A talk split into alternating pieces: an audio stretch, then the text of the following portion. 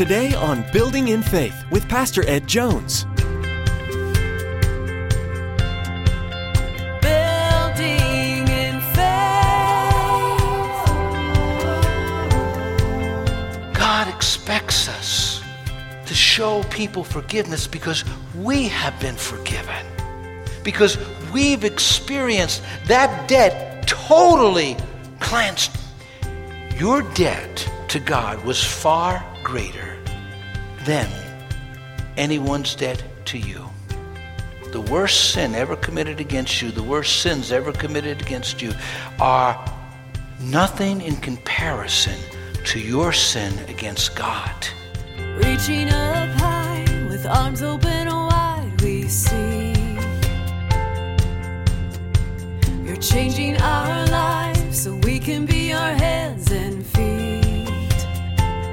Journey back in your mind to the moment you gave your life to Christ. Recall what it felt like to receive mercy, forgiveness, and acceptance by your Heavenly Father. In today's message, Pastor Ed admonishes us to remember the day of our salvation. As we do, it will help us offer grace to those who have sinned against us. He points out that no matter how we have been wronged by another person, those offenses pale in comparison to how much we have been forgiven by God. Jesus asks us to forgive as we have been forgiven. We must obey this command. Now, here's Pastor Ed with part two of today's message in Matthew chapter 6 in a series on the subject of forgiveness. Building in faith. God, you see how I treated my ex spouse. You see how I've treated that co worker. You see how I've forgiven that child. You see how I've released that parent. God, with the same measure I have forgiven them, mete it out to me. Whoa. Either you're calling down blessing on yourself or you're calling down curses. Either you're setting for yourself a bright future or a stormy day at the judgment seat. What happens is we generally are hurt unintentionally and intentionally, but unintentionally. What often happens, uh, when I grew up in New York, I'll describe it this way. When I grew up in New York City, we had an alley and we actually had a yard. And I lived in this neighborhood, and you'd go through the alley, and a lot of people back then had pets, they had dogs. So you'd walk past one yard, and the dog's tail was wagging. You walk past another yard, and the dog wanted to jump over that fence and tear you from limb to limb. I mean, it was growling, its teeth were showing, and I mean, you, you just sort of walked and said, Oh, I hope that fence doesn't open up, that gate doesn't open up. What happens, it had nothing to do with me, whether I had cologne on or not, whether I took a shower that day or not. Had nothing to do with that. But it had everything to do with the nature of that dog. There are some people so filled with self, so filled with pride, with arrogance, with envy, with unbridled ambition. If you get in their way, they're going to bark, growl, and bite. They're going to climb up that ladder of success, even if they have to step on you. So there's some things that happen to us because we walked past the wrong yard and the gate was open. There are other things that happen to us because it's intentional. Some people have vindictive spirits and they just want to hurt other people. And you meet people like that, where they don't like your success at work. They don't like the fact that people like you. They don't like what's happened in your life. They may be jealous, they're envious, whatever, but they set out to destroy you. They rip your character. They're just an emissary sent from hell. There are people like that. But it all hurts. And with all of that, all of those things that you and I encounter on the journey of life, that's part of the journey. That's part of living. You can't escape it. It's on the journey of life. With all of that, You come into church, and oh, it's a refuge. You just enjoy the worship, you enjoy the word, you enjoy what's happening. And God looks at you, and this is what he says Mark 11 25. And when you stand praying, if you hold anything against anyone, forgive him, so that your Father in heaven may forgive you your sins, even if they don't ask, even if they give you a half hearted apology.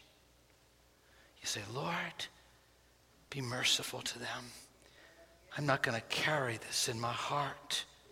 Uh, the problem with sin, the debt, is we minimize our sin and we maximize everyone else's sin.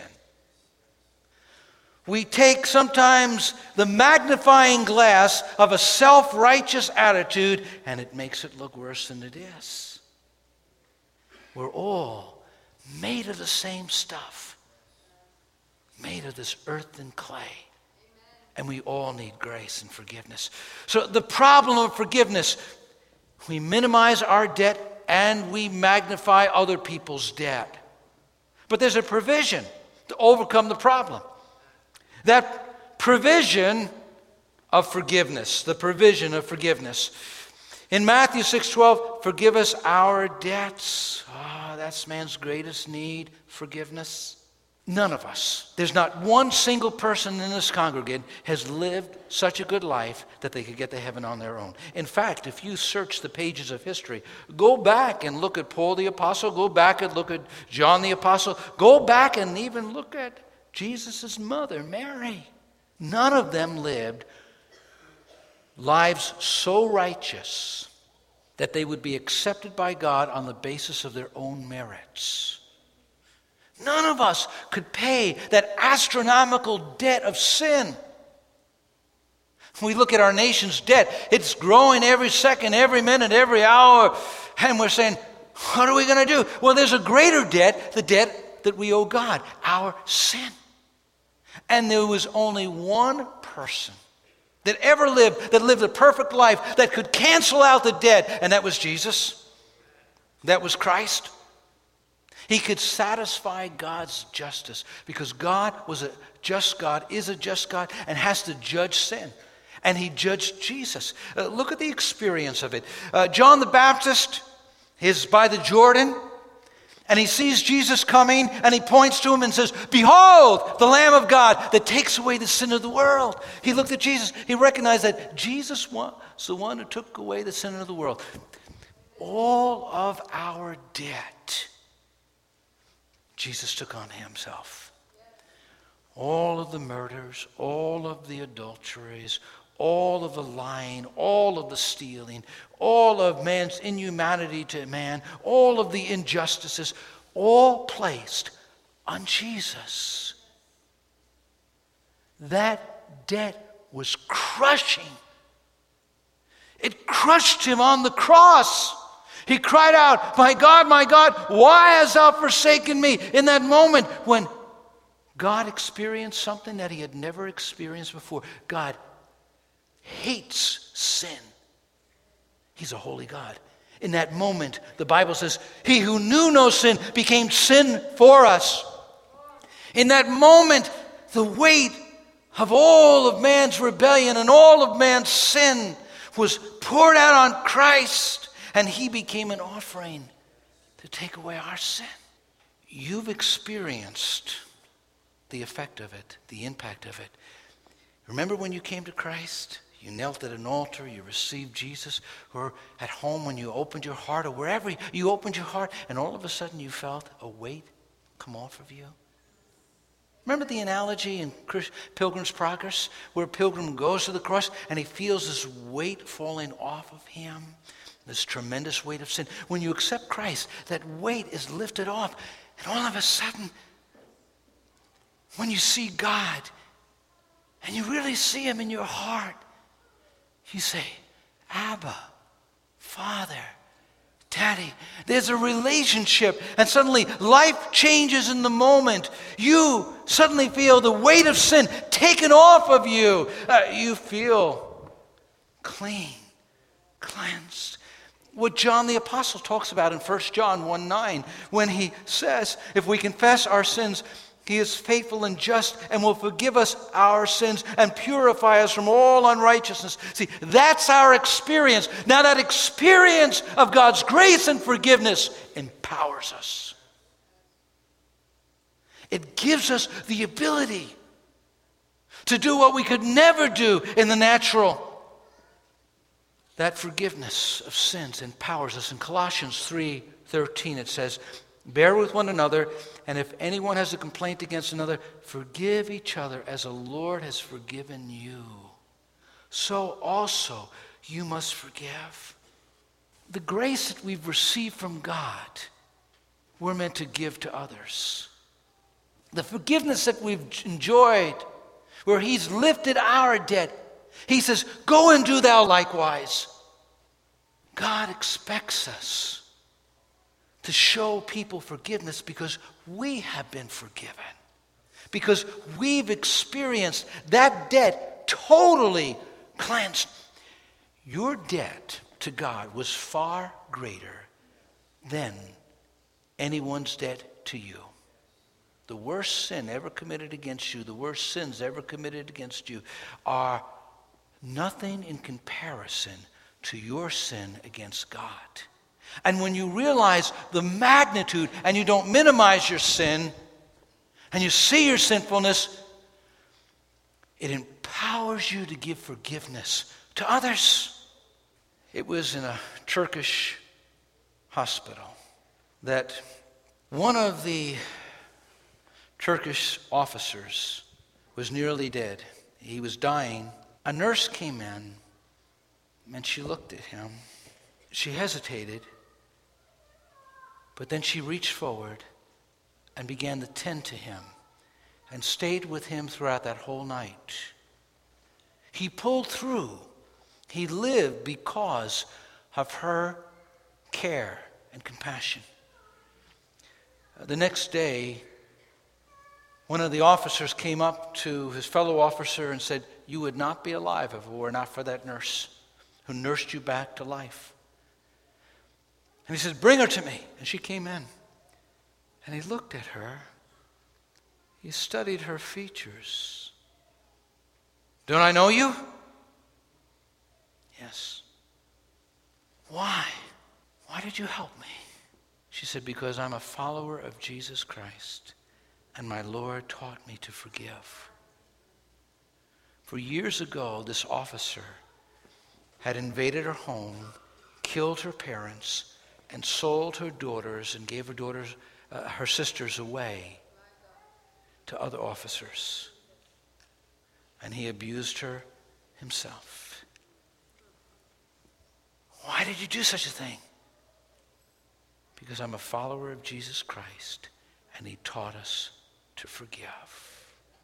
When we experience His forgiveness, we're empowered to give it, we're empowered to share it. We have to practice it. We got to practice it in everyday life. Uh, that's what God expects of us the practice of forgiveness. That's why in verses 14 and 15 he says, For if you forgive men when they sin against you, your heavenly Father will also forgive you. But if you do not forgive men their sins, your Father will not forgive your sins. God wants us to recognize that it was forgiveness that brought him into the kingdom. The only reason that you could come to this communion table in a few moments to receive the Lord's Supper is because you've been forgiven. There's not one person in this sanctuary that is worthy to be called a child of God.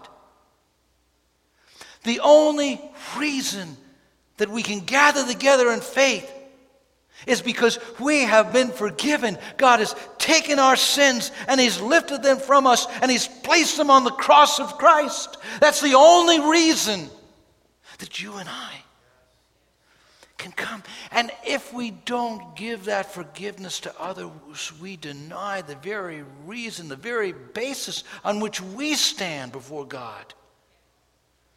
I like what C.S. Lewis said. We all agree that forgiveness is a beautiful idea until, until we have to practice it. What happens when we fail to forgive? In verse 15, but if you do not forgive men their sins, your Father will not forgive your sins. Your relationship with God is impacted. If you don't forgive, your relationship with God is impacted. The Father gave his very best. He gave his son Jesus to die on the cross for you. It cost him, his son. He sacrificed his very best. Jesus came into this world to die for our sins. He cried on the cross, the very first cry, Father, forgive them, for they do not know what they do. He offered us forgiveness. The Holy Spirit led us to the foot of the cross. And when we don't forgive, we grieve the Holy Spirit of God. The triune God, Father, Son, and Holy Spirit, is wounded and hurt by our unforgiving spirit. That intimacy with God is impacted. No, we may deceive ourselves because sin is that way. Sin blinds us to what we're doing, to the path that we've chosen. We have a remarkable ability to justify ourselves. We justify nursing our hurt. Well, God understands how deeply I was hurt. And then we try and get God on our side all the time. That angel that sometimes comes as an angel of light, but as Satan in disguise, whispers, It's okay to harbor that unforgiveness. You're justified.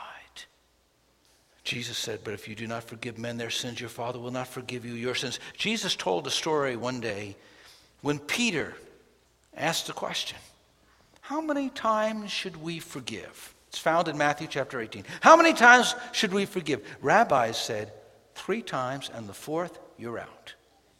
Peter said, Seven times, Lord? He doubled it and added one in for good measure. Seven times, Lord? And Jesus said, 70 times seven.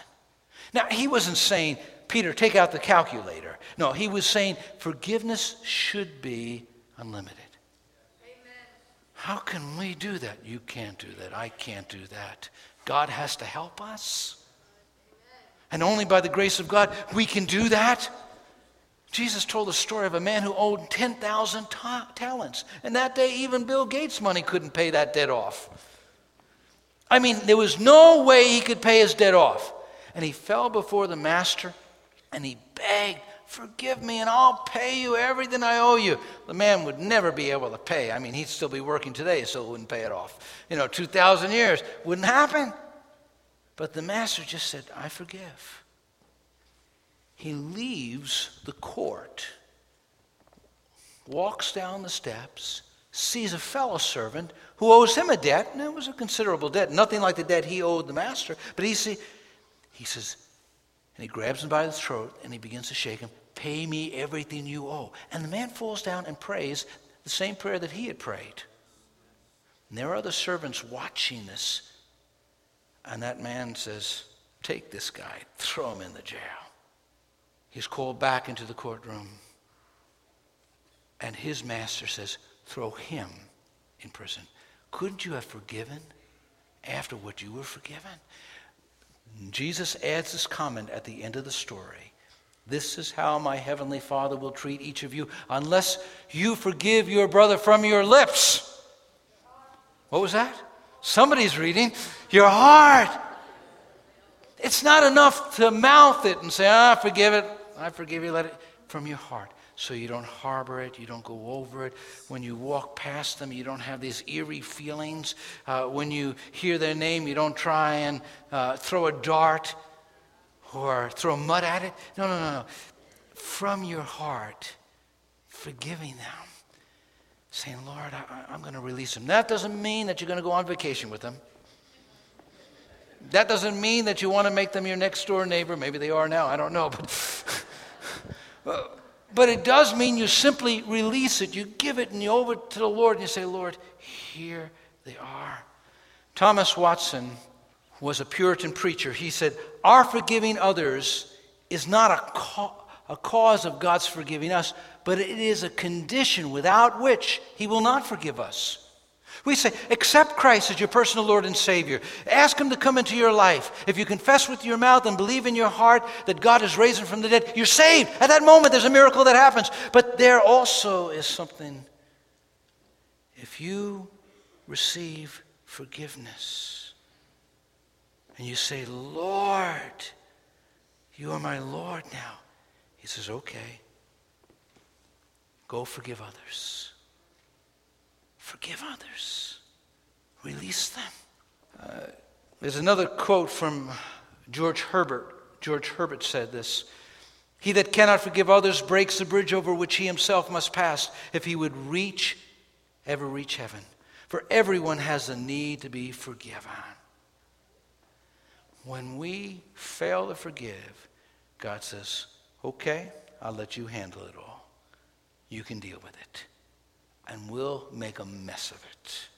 We need to forgive fully. And that's my last point. We need to forgive fully. In verse 14, for if you forgive men when they sin against you, your heavenly Father will also forgive you. Wow. What a promise. Richard Wurmbrand tells the story. He was in a communist prison years ago in Romania. And to his right side was a pastor who had been beaten, beaten to almost the point of death. To his left side, in the left cot, was the communist soldier who had beaten him. His comrades had betrayed him and threw him in this prison as well. And this was a prison where people were preparing to die. Now, God miraculously spared Richard Wurmbrand, this missionary evangelist, but he said something happened in the middle of the night. The guard who had been thrown into the prison, who had beat the pastor, had a nightmare. He woke up screaming. And then he said to the pastor, Pastor, help me. I'm not ready to die. I've done too many evil things. And that pastor, in his broken body, physically weakened, got up, walked past Richard Wurmbrand's bed, sat at the edge of the bed of the soldier that had beaten him, and with compassion touched his head. And he said, I have forgiven you. You've beaten me and you've abused me and I've forgiven you. If I, a mere man, a human, have forgiven you, Jesus, the Savior, is much more capable to forgive you.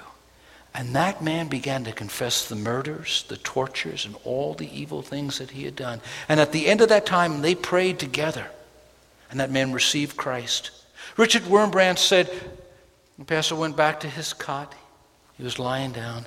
And in the morning, both of those men had died. And I believe both of them were in heaven.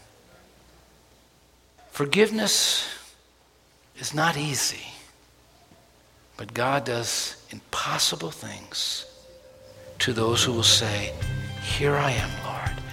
There's a hard law that when a deep injury is done to us, we never recover until we forgive.